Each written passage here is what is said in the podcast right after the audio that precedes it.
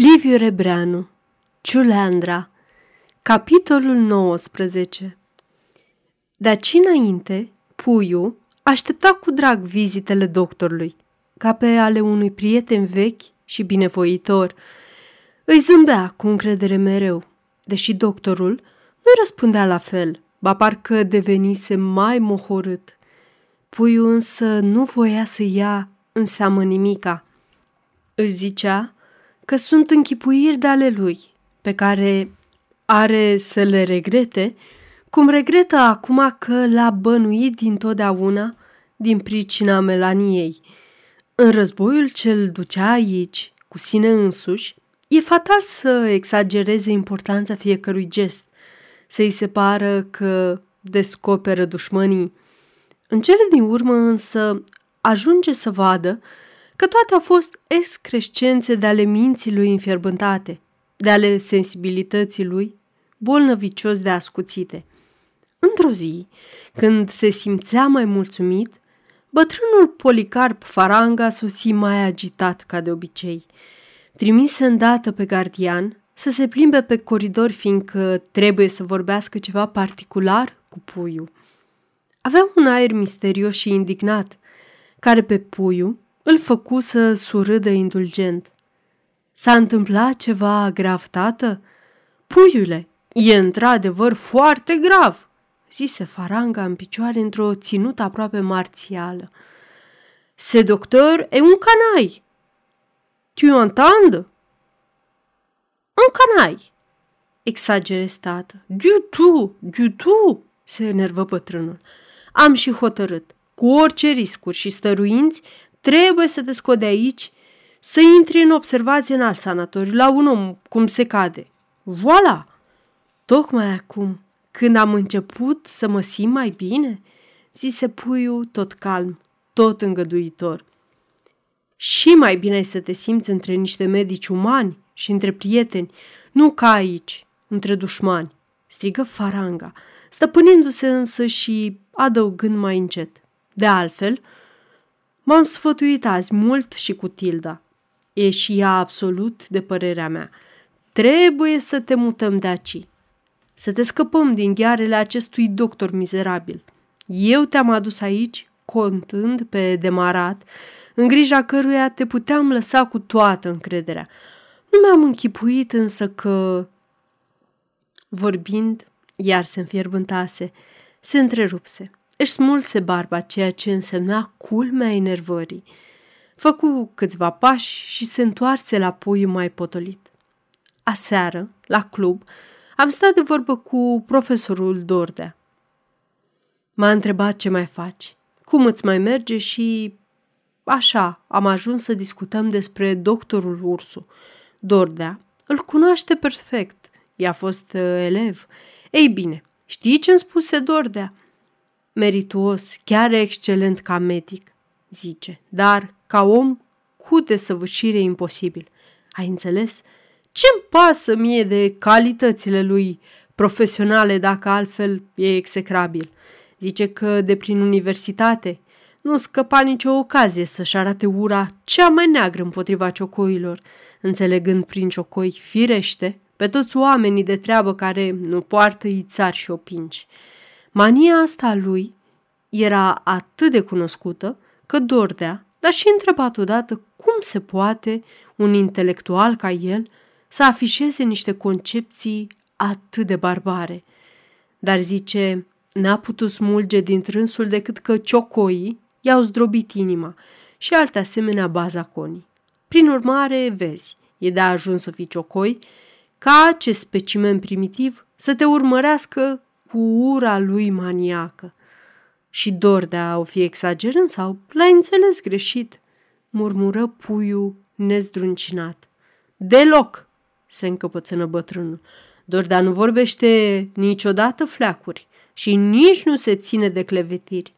Dacă mi-a spus lucrurile acestea, a vrut cu siguranță să mă previe în mod fin, să nu mă culc pe ureche în privința ta și să-mi iau măsurile din vreme. Evident, medic și el, n-a putut să vorbească prea deschis. Și de altfel, cuvintele lui despre el se coroborează cu diverse păreri ce a adunat Matilda de la prietene de ale ei, dintre care unele au fost internate aici, în sanatoriu, și l-au putut cunoaște din contact direct, iar altele au avut prietene bolnave aici și, venind mai des să le viziteze, l-au cunoscut indirect. Ei bine, nimeni nu spune decât că e un mujic fără pereche. Doamna Ferentaru o știi, a fost bine inspirată când a zis că niciodată n-a văzut un om cu nume mai potrivit ca acest ursul nesuferit. Totuși, puiul rămase neclintit în bunele păreri despre doctorul Ursu și nici nu voia să audă despre mutarea în alt sanatoriu. Bine, puiule, îl descări faranga, dar să nu uiți că de el depinde viața ta, de referatul lui. Nu e prudent să-ți lași viitorul în mâinile unui om care e adversar declarat al clasei sociale din care faci parte.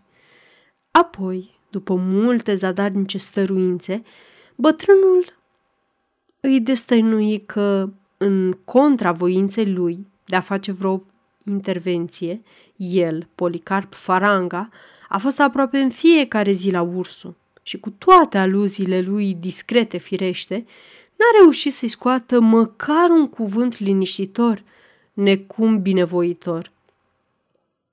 Nu-ți mai spun că, odată, a fost chiar nedelicat, sfârși el cu amărăciune. N-am făcut caz pentru că orice gest al meu s-a răsfrânge asupra ta care te afli în puterea lui. Destul că a îndrăznit să nu fie cât trebuia de cuvincios față de mine, om bătrân și cu o situație care ar merita să-i comande cel puțin respect. Nimic nu putea însă să clatine convingerea lui Puiu care, în cele din urmă, zise îndurerat. Ce rău mai mare să-mi facă el decât mi-am făcut eu însumi prin ceea ce am făcut. Care să-mi dea un certificat de responsabilitate? Ei și, ar fi oare asta o catastrofă mai grea decât moartea Madlenei? Ar fi și moartea ta, puiule, tresări bătrânul. Ar fi o a doua crimă ce m-ar lovi și pe mine. Una ajunge, puiule, a doua trebuie evitată cu orice preț. Însăși Mădălina sărmana n-ar dori să fie astfel răzbunată. I se umplură ochii de lacrimi. Se întoarse spre fereastră, scoase Batista și, prefăcându-se că își șterge nasul, își opri plânsul, ca nu cumva să-l vadă copilul și să-și strice dispoziția. Nu te-am adus aici, continua apoi, ca să sfârșești acolo unde puteai să începi. Te rog, dar, să cumpănești bine. Aceasta este o înregistrare Cărțiaudio.eu. Pentru mai multe informații sau dacă dorești să te oferi voluntar, vizitează www.cărțiaudio.eu. Toate înregistrările Cărțiaudio.eu sunt din domeniu public.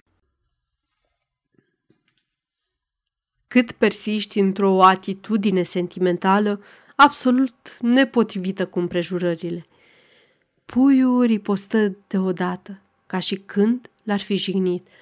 Bine, tată, dumneata vorbești, parcă acum ar mai avea vreo importanță micile trucuri avocățești. Parcă de aici înainte m-ar mai putea interesa lumea din afară.